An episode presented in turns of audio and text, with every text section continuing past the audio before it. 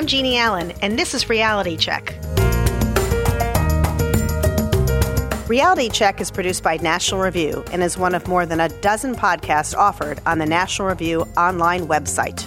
If you'd like a free subscription to the podcast so you never miss a program, please sign up at iTunes, Google Play, Stitcher, or TuneIn. My guest in this edition of Reality Check is Carl Schramm, an economist and a professor, and so much more. He actually spent his professional life learning how entrepreneurs succeed. Carl spent a decade as president and CEO of the Kauffman Foundation and made it the first grant making foundation to actually own and operate its own charter school. His experience tells him that the first thing you are taught in business school, how to write a business plan, just doesn't have any real value. In fact, his latest book, entitled Burn the Business Plan, published in mid January, is getting rave reviews and is already a top seller. Carl, as you know, I have a soft spot in my heart for entrepreneurship and education, always have. Um, most recently, I earned my master's degree in it uh, at the University of Pennsylvania. But as I've told you before and have had from pers- personal experience, it's a hard uphill battle to persuade people in the education reform world, even in the foundation world, that there's a place for entrepreneurship and the innovation that comes with it. Do you see it that way? And if so, why is the case? And let me just also just say thanks so much for joining me. Oh, I'm happy to be with you, and thanks for having me.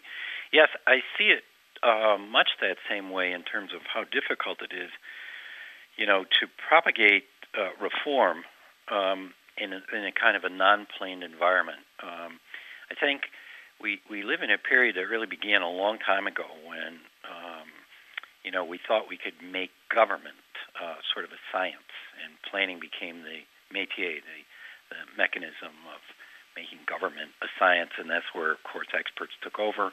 And it began to sort of wring out the creativity that is native to Americans, and particularly uh, Americans. You know, it's native to all people, but particularly Americans because of the freedom that is the basis of what our economy is about and our society. It really explains uh, the enormous growth in American uh, history because we had freedom and human creativity could could operate inside a free environment.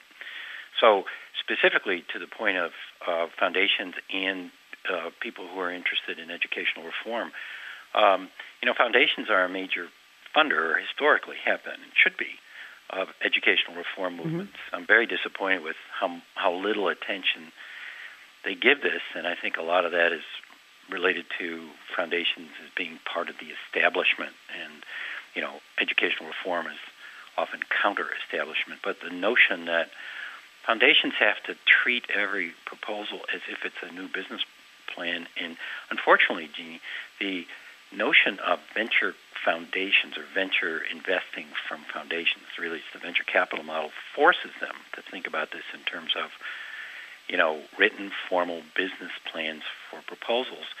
Um, and I, th- I think it's really confining to, um, you know, creative thinking about even how foundations should be spending their money. Well, and you talk a lot about consumers and the customer in your book. At one point in time, um, in the section called Planning, then Pivoting, then Pivoting, then Pivoting, I love that. You talk about Michael Levin, and uh, you quote him uh, as saying making a successful company requires an intimate tango with customers, not a tight grip on a business plan. And and then you go on to talk about your own journey, which I'd love uh, our listeners to hear. But when I when that when I heard that, the parallel again to to just kind of all of education from pre-K through college really struck me that we're in the midst of constantly trying to stick to a plan. And if you stick to a plan, your argument is you forget what the customer is all about. Yeah, I think that's exactly right. You know, um, in the book, I actually mention the Apple Classroom of tomorrow, and I, I'm a huge admirer of what Apple's done with education in the sense that, um, you know, they were trying to use the revolution of computers as a way to help kids grow. Uh, and initially, they did it in the confines of traditional education, but after a while, to their great credit, they studied the effectiveness of you know computers in classrooms and didn't find kids getting all that much smarter. And eventually, they abandoned it, redeveloped it um, around this notion of you know big ideas, solve a big idea by yourself. So it was really uh, a, a blooming of creativity and trusting students, you know, to uh, basically oversee their own education, which, of course, you know, should be the absolute goal of all education. The smartest people are people who basically have been lifelong learners and teaching things. And there's a really important thing here that connects this to innovation and to entrepreneurship. You know, we're getting more and more formulaic about innovation. In fact, some people argue we're getting less and less innovative as a result. And the point I keep trying to make is that, you know, all innovation comes down to synthesis. It's one person or a group of people being able to synthesize lots of different information and see something new. Mm-hmm. Real trick here is, you know, if we don't have people well educated and broadly educated and deeply educated, they can't synthesize. And that's one of the difficulties I think that goes on uh, and that you're devoted to in terms of educational reform. You know, we've got to get substance back into what the educational event is. This is so true, and and you take a you take a, a kind of a swipe at traditional colleges, right? On this on this score, in terms of not really growing entrepreneurs. Can you talk a little bit about how you how you came upon that conclusion? Yeah, I do take a swipe at colleges. I think the notion that they're teaching entrepreneurship is actually quite scandalous. Um, there's no core of anything. It's not a discipline. There's no canon. What can they teach? And this is an incidental matter. You know, about the 6,000 people who teach entrepreneurship, probably 5,000 never started a business or worked in a startup. That's so right. the question I always ask is, you know, if you want to learn to be a surgeon, would you go study with somebody who's never been in an operating room? The answer is pretty clear. But the real issue is colleges teach entrepreneurship, and it's sort of like other things they teach to be able to major in diversity, for example, right? Well, there's no canon of knowledge there. And to draw this out differently, people have said, you know, you've attacked business school training, uh, which I have. And, you know, every time you do this, the difficulty, of course, is if, if you're going to make a critique, you have to have something to erect in its in its um, place in case you, you ever won your critique, right? right? And I've been asked a million times. So, if business is shut, a business school is shut, how would you prepare kids for a career in business? And my answer is simple: you you make them study history, because whether it's art history, music history, political history, business history, um, you know what what a student is learning is the unfolding of events, why specific decisions were critical to the unfolding of events thereafter.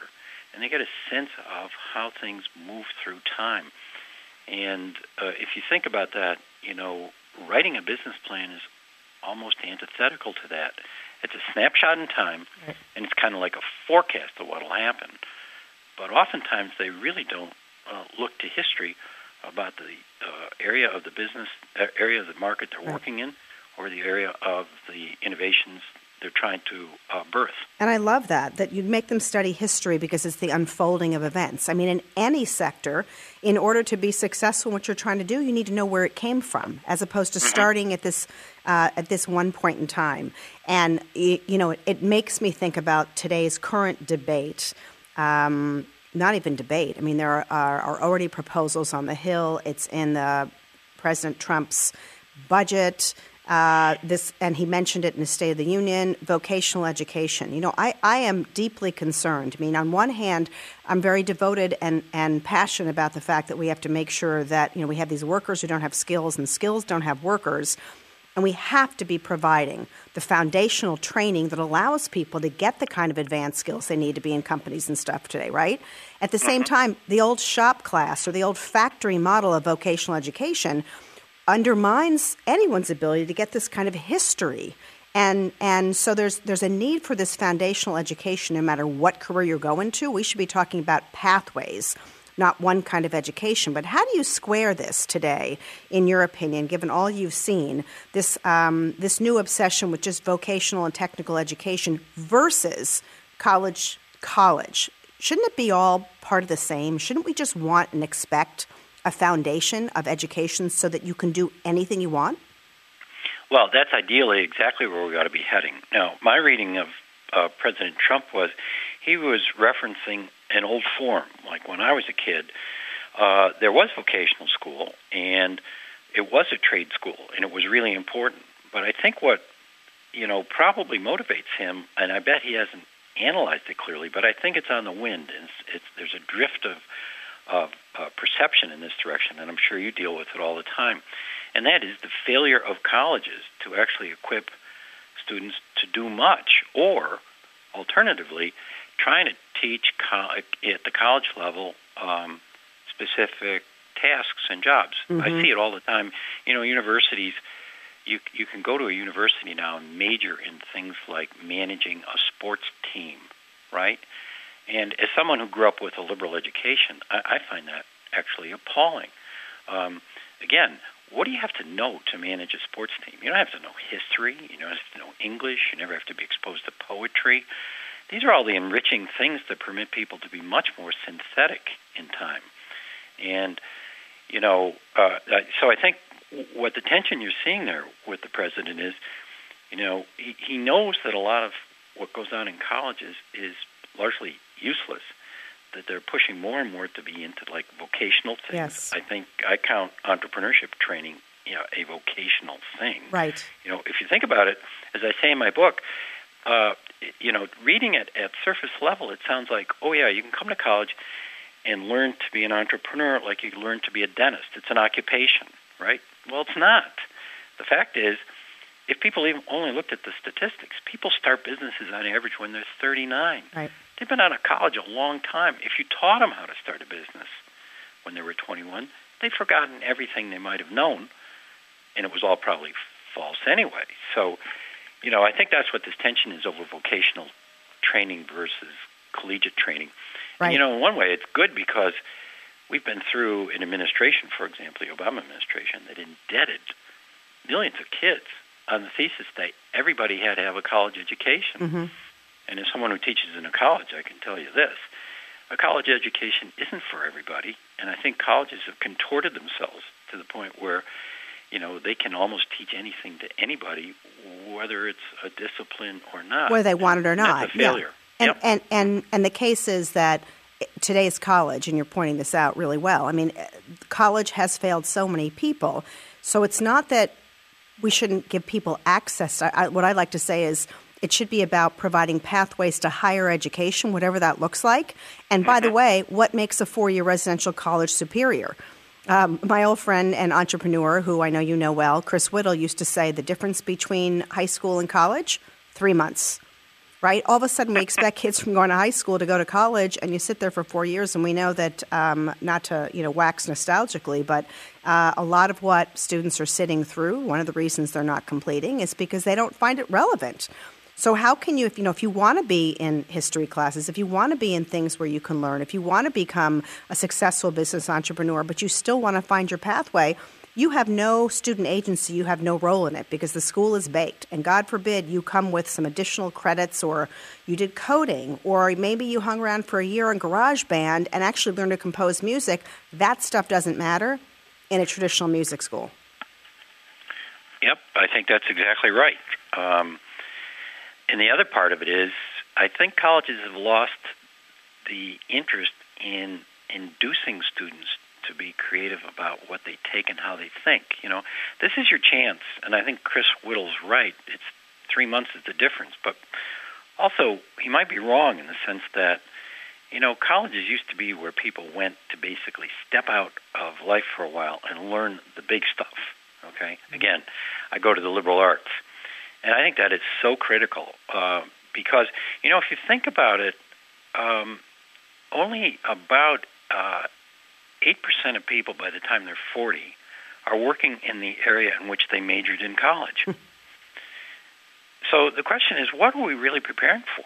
You know, the technology that exists today that we're teaching folks, for example, let's just say, uh, I like to pick on this, you know, getting a master's degree in diversity, right? right.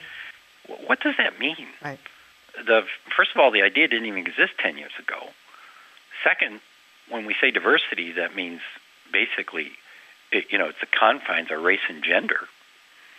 It's certainly well, not have, diversity they have master, thought. They have masters right? in race and gender too. yeah, and, and what do those jobs prepare people for?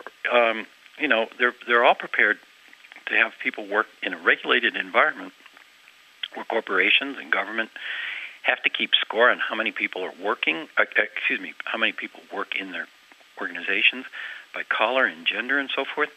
It's, it's anti-American in many regards. But more importantly, those jobs are not content jobs in the sense that they're enriching to the people who even do them. That's right. I'm talking to Carl Schramm. If you're just joining us, this is Jeannie Allen, and this is Reality Check. Carl's a university professor at Syracuse, has taught at Johns Hopkins, MIT, and UC Davis. For 10 years, he was president of the Ewing Marion Kauffman Foundation in Kansas City, which is the world's leading institution supporting entrepreneurship. And he's written a fabulous book published by Simon & Schuster called Burn the Business Plan. Okay, so you we've decided now that we're not doing this right in higher education. Uh, we're not doing it right in business. We're not spurring enough people to really use the creativity uh, that they could uh, to develop those great ideas. And but there's a great shout out to Jeff Sandefer, who is a successful oil and gas exec uh, who runs the Acton School of Business. He also, if I'm uh, correct, recently started a K 12 uh, school as well. And you say that Sandefer doesn't invest in his students' companies, of course, but what I love is he gives people money back if they don't succeed as an entrepreneur. Tell me a little bit about why you liked his model. Well, he runs a business school. And if you don't succeed, right, he gives you your money back. He has a lot of other really great things that go on in his business school. That is to say, you know, he, he, he evaluates the students every year and lets the students evaluate the professors every year.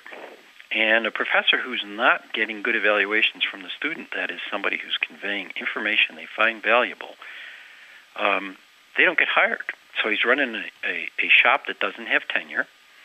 He has to have performance out of all his professors all the time, and part of that performance is measured by what the customers think. Um, and then, if on balance, the students don't think they learned enough uh, to succeed, he gives them their money back. I mean, imagine how this works. There's nothing that even whispers that inside, you know, the uh, system of our public schools or mm-hmm. our private schools mm-hmm. or, or, our colleges. Fascinating. You know, um, just to say something, uh, yeah, Jeannie, this yeah. this I, I think this is really amazing you know, uh, there there are now at least 500 schools that have a master's, uh, excuse me, that have a, a bachelor's degree program, a major in entrepreneurship. Almost none of them ever poll their graduates to see what happened. Right. Now, if you don't do that, how can you make a better product? That's exactly right. You know, the program that I was involved in, I actually helped advise on its creation, is um, a master's in education entrepreneurship at Penn, and it blends Wharton business courses with education courses. And um, the entire thread is on developing a business. And so you ha- you're taken through, sadly, writing a business plan, but most of it's about financial planning, um, your idea, getting the pitch right. Uh, and it was fascinating because it was business with education, and they're still developing. I mean, for me, having gone back after being out years and having started my own enterprise, I found some things that were really helpful. Um, there were other things that I thought I, that would be great to know about, but um, I would have just loved to have uh, roll up my sleeves next to entrepreneurs and investors who could tell me whether or not uh, what I was doing could work and maybe how it could work better. And so I think that practical application that's so um, that's so critical is what you really are espousing here. Let me ask you a question, kind of shifting to uh, sort of the core of the education reform movement that I know that you've been incredibly supportive of as well, Carl. I mean, it's probably safe to say that the most entrepreneurial development in public education over the last 25 to 30 years has been the rise of the charter school movement. And, and so the best charter schools are places where that entrepreneurial energy is strongest. And yet we're we're finding a shift now. We're, we're, we're sort of falling back on same old same old as people try to prove and go to scale. What would be your advice for the charter school sector uh, that now really wants to try to develop the school in a box so that they can be proven? I mean, there's this sort of tension between great entrepreneurial ideas and oh, it's got to be proven. I like to say that the founders of KIPP, Mike Feinberg and Dave Levin, who were kind of scruffy teachers who had this really crazy idea about starting their own school, would probably never be approved today. Right. I, I think there's there's this tension in educational reform that it gets to a certain level, and then it begins to be sucked into this huge gravitational force of what exists. I see that, for example, in um, uh, you know Teach for America. Um, you know, initially it starts at the edges and seems very edgy and challenging, but it never takes on the real institutional form of the schools where kids are placed. That's so, a great in point. a sense, I, th- I think it's a, you know, it sounds very promising, but the bigger it got, the less disruptive it got. Right. Um, and I, I think that's the same in a, in a way with charter schools. And part of it is uh, effectively the, criti- the, the undying criticism, the, the evergreen constant criticism of charter schools has brought a, a sort of a second wave of people who, who run them that don't have quite the passion that the first wave had. They don't, you know, they're not absolutely certain about it. I think in a way, uh, for the charter school movement to to be vibrant, it has to have people in it who see themselves as revolutionaries. And here comes back to my book in terms of the entrepreneurship part of it. Mm-hmm. I make the case in, in my book, uh, in part, uh, Jeannie, to, to counter all the foolishness of going into incubators. And, you know, if you visited these things, they sort of look like real hip co working Right. spaces. You know, I look at it with my uh, labor economist eye and I say, oh, these kids are just avoiding a bad labor market, right? Nothing's going on here. And by the way, most of these incubators never measure success either. They don't really follow their graduates, which of course tells you that they don't really believe something great is happening or else they'd be trumpeting it. So let's go back to the point I was making here. I argue that real entrepreneurs are self-referencing, okay? And you know you had a great charter school movement that was going to be, you know, really revolutionary. If every single person running these places said, you know, I sort of know how it goes on, I know what the general uh, framework is, but in my school, we do this. And you really have kind of this Mao vision that there were constant thousands of flowers blooming Right. with everybody trying all kinds of things and didn't really look over their shoulder to see, I wonder if I'm too far ahead of the pack or am I doing stuff that people would approve of? Or worse, because there's so much public funding involved, with all the regulation that comes with it, am I compliant so I get, you know, my share of tuition revenue out of uh, the local agency? Well, that's right. The uh, the the slippery slope with uh, all of the state assessments and requirements. Yep. Now, you if you are do try to be innovative, but you're not following the exact same path of math and reading that's going to be best assessed on a national test or PARCC or whatever they happen to be giving. You don't look very good. I was on the board of the Washington Leadership Academy here in Washington, D.C. Uh, it actually was one of the schools that got the XQ Prize, $10 million. It's all focused on virtual reality and developing new, new leaders for a new civic society. It's got a very entrepreneurial, entrepreneurial bent. And the regulator from the local authorizer came to talk to us about how our kids' math scores might evolve at some point in time. And I raised my hand and I said, Well, how are you going to measure us on whether or not we're accomplishing what we set out to, which is helping students learn how to create products based on virtual reality? Her response, Carl, was, Oh, do you want to have an alternative assessment? No, you're missing the point. There shouldn't be an uh-huh. assessment like that. You should allow us to produce the graduates and show you that exactly what we intended to accomplish is being accomplished. Yeah. Um, but that's not happening uh, nearly as much as it used to. And we, just the way charter school movement kicked in pants the traditional K 12 system, we kind of need a new innovation. Yeah, the traditional K 12 system was vibrant. They knew how to fight back. They'd been through public unionism, and they know what regulation is. So they know how to choke, choke down, you know, um, innovation. Uh, Jeannie, if you want to watch the whole scene in in 20 years before, you watch healthcare, Mhm. right? And you know, there's no innovation going on in healthcare, almost none. The chokehold of federal regulation and state regulation of virtually every single thing that happens um, has brought innovation to a total end. And and so, what is the what's the solution? I mean, you give some great advice uh, to successful entrepreneurs uh, in the book, and so we want to we want to make sure that people are are uh, sufficiently their appetite sufficiently wet to read, particularly the rest of uh, of the story. But You say be ready when your entrepreneurial moment comes. So are we are we just standing out there waiting for like the opportunity? If we get that crazy idea, I'm sure everyone listening has an idea and thinks, eh, I couldn't quite pull it off. Well, you know, I, I have a vision that we, many of us are proto entrepreneurs. So the first thing people have to understand, again, is what I said. If it's going to happen, it's going to happen probably in mid career to begin with, okay? So just calm down. Don't think that it's not going to happen because you're now turning 30 and you haven't had a great idea. So I would say indulge your sense of proto entrepreneur. That is, if it's in the back of your head that someday you'd like to start a business, right? That you're looking around all the time, that you see stuff and say, geez, I wish I'd have done that. That wasn't all that hard, right? right?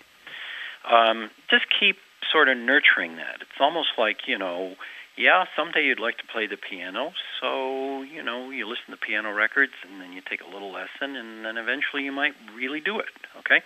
So nurture that. Second thing, um, if you're in college, it's not likely you're going to start a business when you get out immediately. Don't take those courses in entrepreneurship because they're not going to serve you well. You'll be much better served if you study in the STEM area, you mm-hmm. know, science and technology, engineering and math. Get a grounding there. More engineers, people with engineering degrees, start businesses than people with business degrees. Oh, that's fascinating. Okay. Uh, third piece of advice is get a job in a big company. Now, big companies are the place that really cradle many brand new companies. People get to see stuff. They see the innovation that goes on in every major company. Most companies are tremendously innovative. So just working there and keeping your eye open, and if you're a proto entrepreneur, just watching it, right? You get to watch innovation. But at the same time, you're picking up all the clues about the scale of the company. You know, this is what a big company looks like how they do their accounting, how they run their supply chain, mm-hmm. how they do advertising, how they distribute stuff. You pick all that stuff up. It's better than going to a business school.